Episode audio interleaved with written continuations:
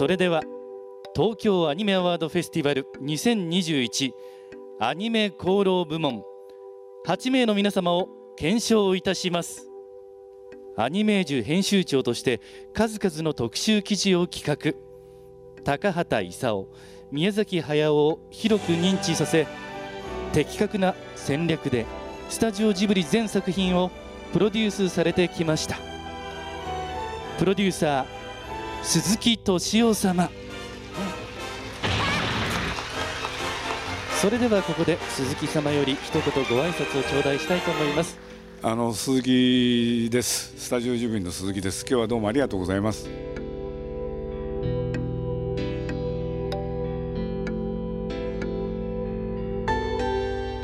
鈴木敏夫のジブリ汗まみれ。今週は東京アニメアワードフェスティバル2021で鈴木さんがアニメ功労部門に顕彰された授賞式とその記念として上映された「風の谷のナウシカ」上映後のオンライントークショーの模様をお送りします。東京アニメアワードフェスティバル2021は2002年から2013年まで開催されていた東京国際アニメフェアの一環として行われていた東京アニメアワードを独立発展させた国際アニメーション映画祭です。まずは東京アニメアワードフェスティバル2021授賞式の模様からお聞きください。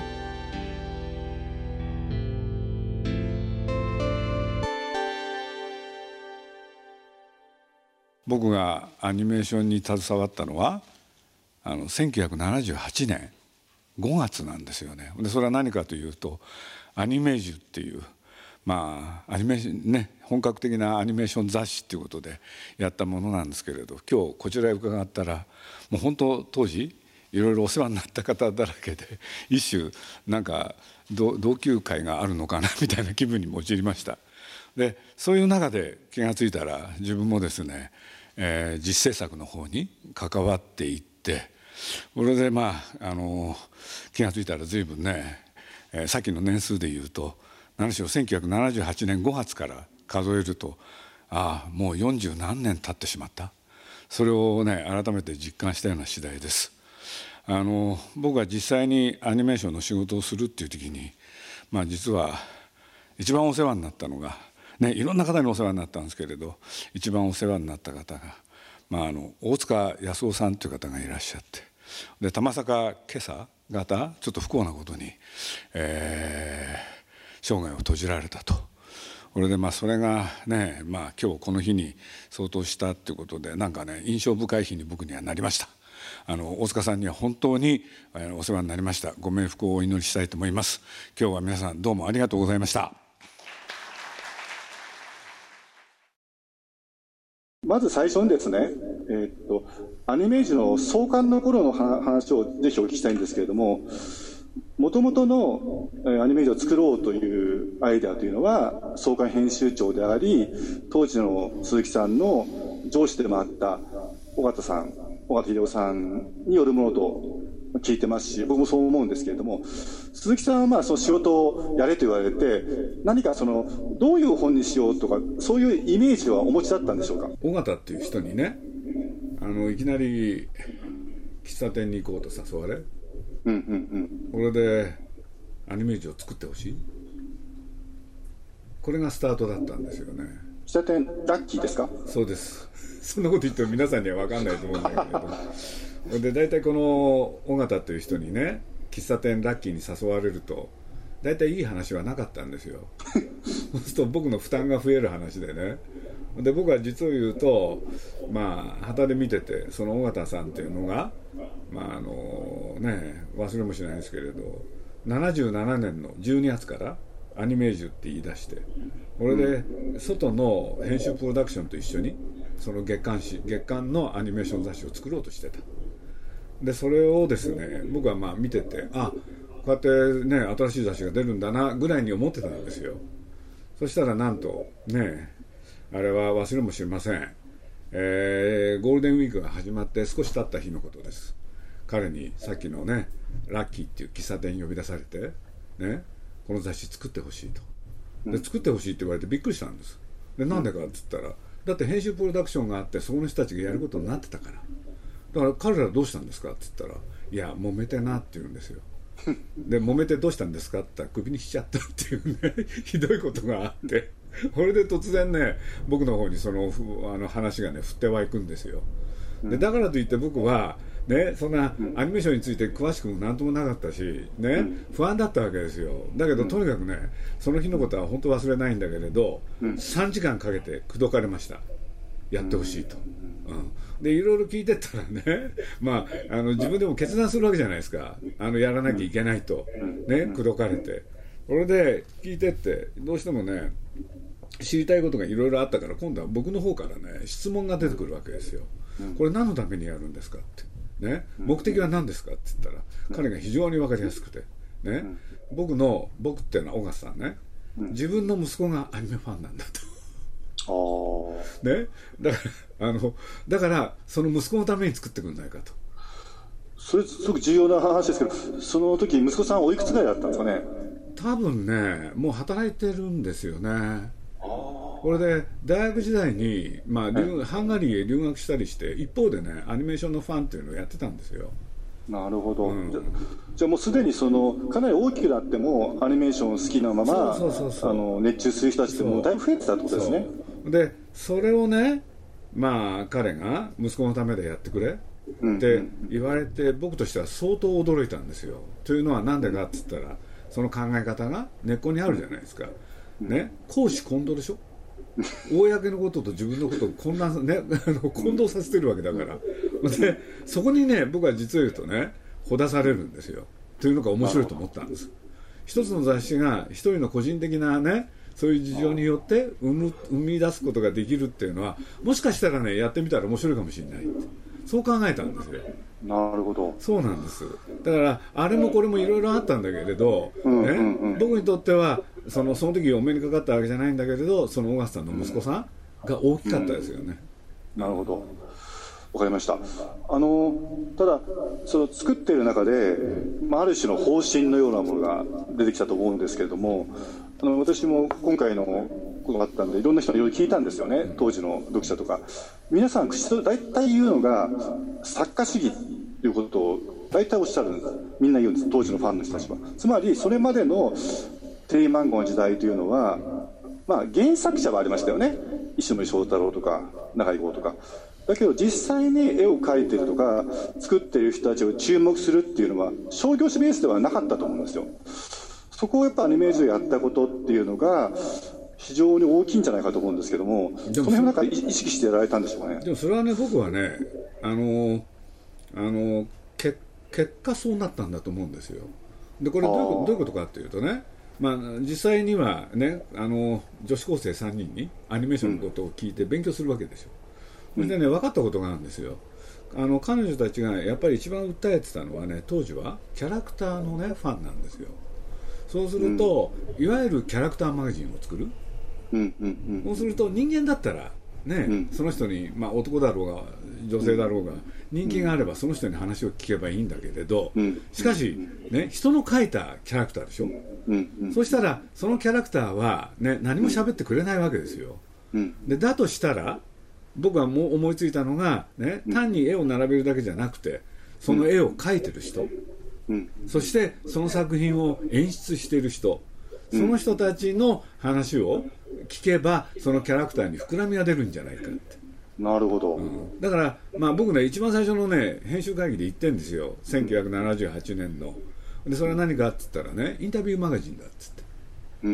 それはねみんなにね言いました。だからその何らかの形で作ってる作品に関与しているスタッフの話をインタビューで、うん、なるほど。取材記事としてまとめる。そうすると、それによって膨らみが出るはずだからって。で、その中で実はいろんなエピソードそのため聞けるはずだからって。なるほどなるほど。でそれが結果としてはねその作家主義っていうのか、そういうことにつながっていくんですよね。ある種結果だったんですね。そう。ただあのまあ、最終的には鈴木さんの、まあ、歴史でいうと高畑監督宮崎監督の出会いがその中であるわけですけれども、まあ、そのことはちょっと当然のこととしていろんな人と結果的にはお会いしたじゃないですか。で付き合いもあったじゃないですか。そうだね。何かこう印象に残ってる人とかあの思い出す人とかいらっしゃいますか？いやまあそれはねいろんな作品でいろんな方いたんだけれどまず第一に、第一に、うん。大和の西崎さんっていう人、さきさん。うん、これは忘れないですよね。なるほど、まあ世間でとかくいろんなこと言われてる人なんだけれど、えーまあ、一言で言うとプロデューサーシステムで作品を作った最初の人ですよね。そうやって捉えるとね非常に面白い人なんですよでまあね。とかくねい？ろんなひあの評判はね、悪評も含めて言うといろんな評価がある人なんだけれどただ僕が付き合った中で言うと非常にね、ピュアなものを持った人だったんですよ。あうん。で一方で、ね、それだけじゃ作品は作れないから、ね？うん。そのピュアな部分と、ね、ものを実際に作っていかなきゃいけない清濁合わせの部分、それを持って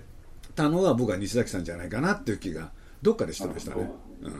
まあ、確かに自分でお金も集めたし企画も考えたし内容も決めたしスタッフスタッフも決めたし本当のプロデューサーでしたよね、だから僕なんか本当にね、何しろね、宇宙、あの戦争、ね、太平洋戦争で、ね海に沈んじゃったヤマトを、それを引っ張り出して宇宙へ飛ばす、なんていうのはね、やっぱり西崎さんの発想だから、うん、やっぱりそういうことを考えてやろうとしたっていうのは、僕はやっぱりすごいと思いますよ。なるほど。で、まあ、それがね、一番最初の僕がこの世界へ入ってびっくりしたっていうことと、でそういうことで言うと、2人目が、僕にとって忘れられないのは、富野義行さん。富野さん。ガンダムの富野義行さんですよね、うん、だから僕はあの方とね、まあ、あの雑誌を作っていく中でいろんな話をしてこれでまあ実を言うとテレビでねいろんなことをやってる間に、ね、ガンダム映画案なんてことを考えて雑誌で特集したりね、そしたら実際にそれが映画になることになって、ね本当に封切られますよね、そうするとそういうことも含めてねなんか、あのー富野さんという人はねやっぱり面白い人でしたよね。うん。なるほど。しかし西崎さんとの出会いがあり富野さんが出会いがありガンダム映画化っていうとそのお二人からの影響で鈴木さんが最終的にその映画プロデューサーの道を選選んでいったみたいなふうにもと取れますねなんかね。というのか、それはね、僕はそんなこと全く意識してなかったしね、あうんそれーで映画を作ろうとかそういうことは全く考えてなかったんだけれど、ええ。なんていうんだろう、やっぱりあのそういうね、まああのあのアニメーションっていう世界に、ええ。なんかそうやってね、純粋にものを作ろうっていう人がいる、それは発見でしたよね。なるほど。だから僕、まあ、自分の仲間でね、亀山っていうのもいたんだけれど、二人でよく話してたのはね、ええ。要するに、まあ、なんていうの、普通作家っていうとね、ええ。なんていうのかな、小説のね、を書く人のことを作家って言ってたんですよ。うん。ね、それから、まあ、絵描く人だったら画家でしょ。ほんで、そういうことで言うと、あの、アニメーションを作る人は、ね、あの、あ、アニメーションっていうのか、例えば漫画を描く人は漫画家だったし、うん。でそれで言うとあのアニメーションのその、なんだ演出家とかそういう人たちのことをね、作家っていう言葉は僕にとってはねちょっとギャップがあるんですよね、違和感がある。違和感があるんです、うん。だけれど結果としてはそういうことをやったんだなってことも思うんだけれどただ、さっきの亀山と話したのは何かって言ったらね、ん。やっぱり小説を書く？でその小説って言ったって芥川賞と直木賞があるんで,、でそういうことで言うと柔らかいやつから難しいやつまで、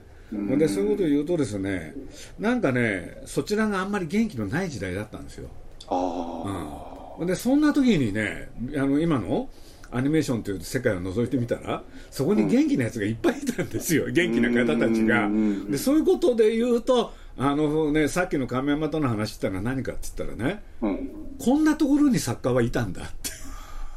なるほど。こんな話をしたのを覚えてる？うん。うん、だから、なんていうのかな、まあ、こういう言い方でわかるかどうか、作家ってね、とかくね、日本の作家って、小説家って、ね、お酒を飲んでぐでんぐでんになってるとか、そういうイメージが強かったり、ともすると銀座でね、飲んでるとかね、ところが、そんなこと一切関係なくね、あの、自分の作品と向き合う人たちがいた。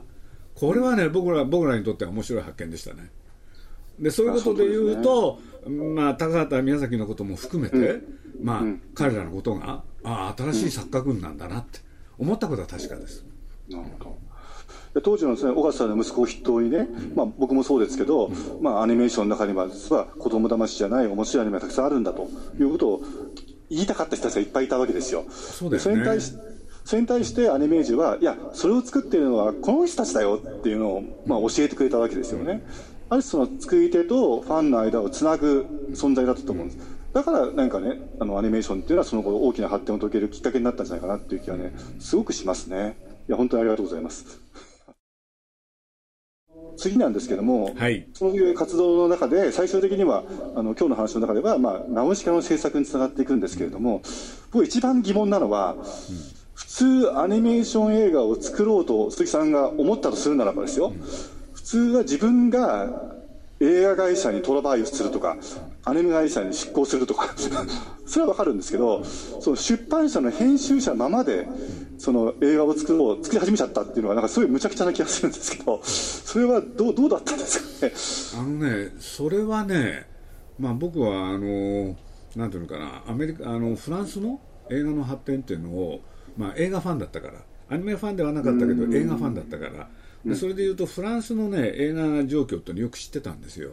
でそれはどういうことかっつったらね、フランスに、ね、世界の革命となった映画の歴史があってヌーベルバーグ、新しい波って言うんだけどね、それって実はねフランスなんだけれど、その元になったのが一冊の雑誌なんですよ。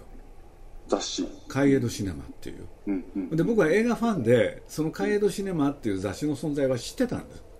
だから、まあ、ヤマトをやりながらガンダムをやりながら、要するに一つのこういう雑誌から映画を生み出すってことはね、どっかでできるんじゃないかなって、それはね、思ってたことは確かですよ。それ、最初から思ってた最初からじゃないです。うん、途中から、うん、そういろんな人と出会ってからですね。そうですね。うん。これで、あのー、今のね、あのー、なんて言ったらいいかな、漫画でそれをやってみるとか、それも漫画って言ったって一つの企画書でしょ？うん、ね、極論するとね、シナリオをね、僕載せたっていいと思ったし、企画書を載せるのもいいと思ったし、ね、いろんな形でねあの作品を作るステップとして雑誌をね、うん、利用してもらうと活用してもらうと面白いんじゃないか？そんなことを考えたね、うん、雑誌ってその取材対象とは一定の距離を置いてあんまり入り込まずに、まあ、批評していくみたいな考え方もあると思うんですけど、うん、鈴木さんの雑誌感っていうのはもっと なんていうかベタベタでいいとお考えだったベタベタっていうのがねそれだけ本当のことは分かんないから、ね、ああ、僕取材方法ってねまあ改めてそういう話するとね、やっぱりね、現場に入り込んで、みんなと同じ目線に立たないと、本当のことは分かんないよね。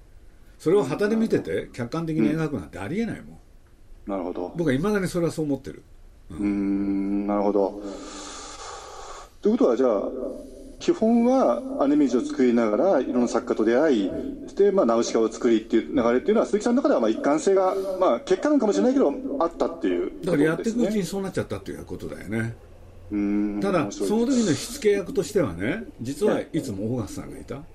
うん、それはそう思いますまあ、あのこれ古い歴史だからねそういうものを調べてもらわないと分かんないかもしれないけれど、うん、ね、アニメグランプリなんていうのをやってて、はいはいはい、はい、でそれなんか、まあ、最初いろんな、ね、場所でやってたんだけれどなんと武道館でやることになって。うん、でまあ、いろんなファンがねいっぱい来てくれる、うん、でそういう時にね、尾形が突然言い出したわけですよ。でそれは何かっつったら「ナウシカを映画にしよう」っつって、ね、言い出したのはね言い出しっぺは尾形さんだから。なるほど、でしかもね、小川さんというのはそこでね、これ分かるか分からないね、聞いてる人に分かるかどうか分かんないんだけれど、うん、彼の言った中で面白かったのは、映画にしようよ、敏夫君っつって、ね、するんだけれど、な、5分なって言ったんですよね。この5分なっていうのがミソでね。うん、あのそう、ちょっとだけやろうって。でもそのちょっとだけやろうっていうのが全てのきっかけだなっていうことは僕は彼から学んだのよ。なるほど、ねうん、そういうことだよね。まあ、今の人たちにはピンとこないと思うんですけど当時やっぱり長編のアニメーション映画なんてそんなにできない時代だったのでそこでその出版社が主導して全くベースもないところで作り上げるというのは大変なことだったと思うんですよね。その言い出しっぺがやっぱ小川さんのような、まあ、鈴木さん以上にむ むちゃくちゃな人が それを推進したっていうのも非常に面白いですねだけどもう一方でねこういうこともあったんだよね。何しろ徳間書店ってまあそういうところにいてそれで今のアニメーション雑誌やってたでしょ、でもその徳間書店でなんと実写映画作ってたんだよね。そういうことがあったわけよ。だったらアニメーションだってできるじゃないかって。でね、実を言うと、ね、それのことを、まあ、活字と、ね、映像と音楽、メディアミックスだっつって、うん、でこれを、えー、出版界の中で推進してた会社がもう一個あって、それが角川っていうところだよね。角川、うん、うん、でそういうことで言うと、角川と徳間ってね、出版界の中では特殊だったかもしれないけれど、当時、すごい元気、うん。そういうことはあったような気がしますよ。なるほど、そのえー、そういう流れの中で、やっぱりね、うん、あのなんだ、徳間書店っていうのか、ね、うん、ナウシカの映像化に走っていく、だから、いろんなことがね、そういうふうに作用したんじゃないかなっていうのが、まあ、今日そうやって聞かれることによってね、改めて思うことだよね。あの鈴木さんがおやりになった特にアニメージュで、そのアニメーションっていうのは商売になるっていうことを、まあ、世に示して、まあ、アニメブームを作り上げた一つ大きな影響を与えてると思うんですね。そのちょっと変な言い方ですけどそのただ光と影みたいなのもあるような気がするんですけど、うん、アニメーションなりアニメブームなりの功罪っていうのは何か考えられたことありますか？功は大きかったと思うんですけど罪とか何かありましたかね？あんまりねそういうこと考えないんだよね。そうですか。でどういうことかって言ったらね、ええまあそれはねアニメーション映画でお客さんを呼んで、ある金銭を生み出すことができる、っていうのも確かにあったけれど、それは言い訳だよね、でどういうことかって言ったらね僕なんかは、まあ、自分が映画が好きだったから、ねこのアニメージュをやってみてね自分の中で一番良かったことはね,、ねそれ前でもうなんていうの映像雑誌っていっぱいあったのよ、ところがそこで使われてた、ね、画像は、全部ね透明のね1万円なんだよね、あスチールだったとですね。そう。でそれに対してねすごい不満があったわけ、本来映画ってのは動くもんなんだから、うなんでその動きをね雑誌の中でやらないのか、うん、だからアニメージュっていう雑誌を作っていく中でそれを提供できたのは、それは僕はね自分のやってきたことの中で楽しかったことだよね。実は言うと一番楽しかったことなの。だから若い人たちにそれをねなんていうのし煽ったよね、そういうことやれって、うん。うん、なるほど。そう。だって結局さやっぱり何が漫画と違うのかって言ったらアニメーション動くんだもん、うんうん、そこにもっと目を向けてほしいってやつ。だから本当のこと言うとねキャメラの問題なんかもやりたかったのよ、これはちょっっとね趣味的すぎるからやめたんだけれど、だって映画って当たり前だけどカメラだから、でしょ、うん。それレンズとかそういうことですか？そう。レンズもやりたかった標準と広角ってのは何が違うかとかさ、うん、そう。そういうことは日本の文化とものすごい関係あるしアニメーションとか漫画ともすごい関係あるといまだに思ってんだよ。なるほど。そう。そこまでは当時のアニメージュではそれはねやりすぎだと思ったの。かもしれないですね、うん、じゃあぜひあの今後やってください。はい、わかりました。ってなこと言ってるうちに。ただ、僕はですね、あの、アニメージュの講座はあったかもしれないけども、当時は言ってたのは、その、要するにその批評みたいなものをね、うん、そのもうちょっとやるべきじゃない、つまり、何でもかんでも褒めてね、あのそれで日記出すんじゃなくてね、もう少しそのあの指摘向上みたいなものをつなげるべきじゃないかっていう議論があったと思うんですよ。俺、結構やったつもりなんです。ただそれをね、おそらく鈴木さんの中では、それをかなりやってましたよね。だからそのその決着が批評ではなくて、もういい作品を自分で作っちゃうっていう方に向かったのかなっていうふうに思ったんですよね そうでもないよ、よく見てもらいたいんですけれど、ええ、かなりいろんな作品の批評をやってますよ、自分で自信がある、それは。世間で評判のいいやつもね、ジミーは、うん、じゃない、アニメージュはそれを腐すとかね、でその理由、根拠も明らかにするとか、いろんなことやりました。なるほど。うん。わかりました。はい。いや、ありがとうございます。えっと、とにかく、えー、今日はちょっと短い時間だったんですけど、まあ、あの、プロローグとして、あの、鈴木敏夫という人が、アニメ全史の中でどういうことを成し遂げた人だったのかっていうことを、ちょっと皆さんに分かってほしいなと思って、こういう場を持たせていただきました。最後に、あの、PR をして終わりたいと思います。あの、PR はですね、4月の15日から、えっ、ー、と、松屋銀座でですね、あの、アニメージュとジブリ展、一冊の雑誌からジブリは始まったっていう、まあ、展示会をやることにしてますので、今日の話で、鈴木さんが話話してくれたようなことに関して、もうちょっと深掘りできると思いますので、皆さん、あの、ちょっと興味を持った方は、そちらの方にも足を運んでいただけると大変ありがたいです。じゃあ、鈴木さん、こんな感じでよろしいでしょうか？はい。はいじゃあありがとうございましたありがとうございました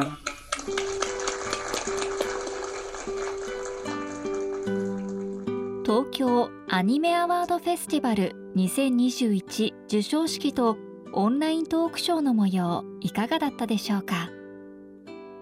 アニメ功労部門検証の記念として上映した風の谷のナウシカのセル画など200点以上が展示されるアニメージュとジブリ展が東京松屋銀座で15日から開催します。ぜひ足を運んでみてください。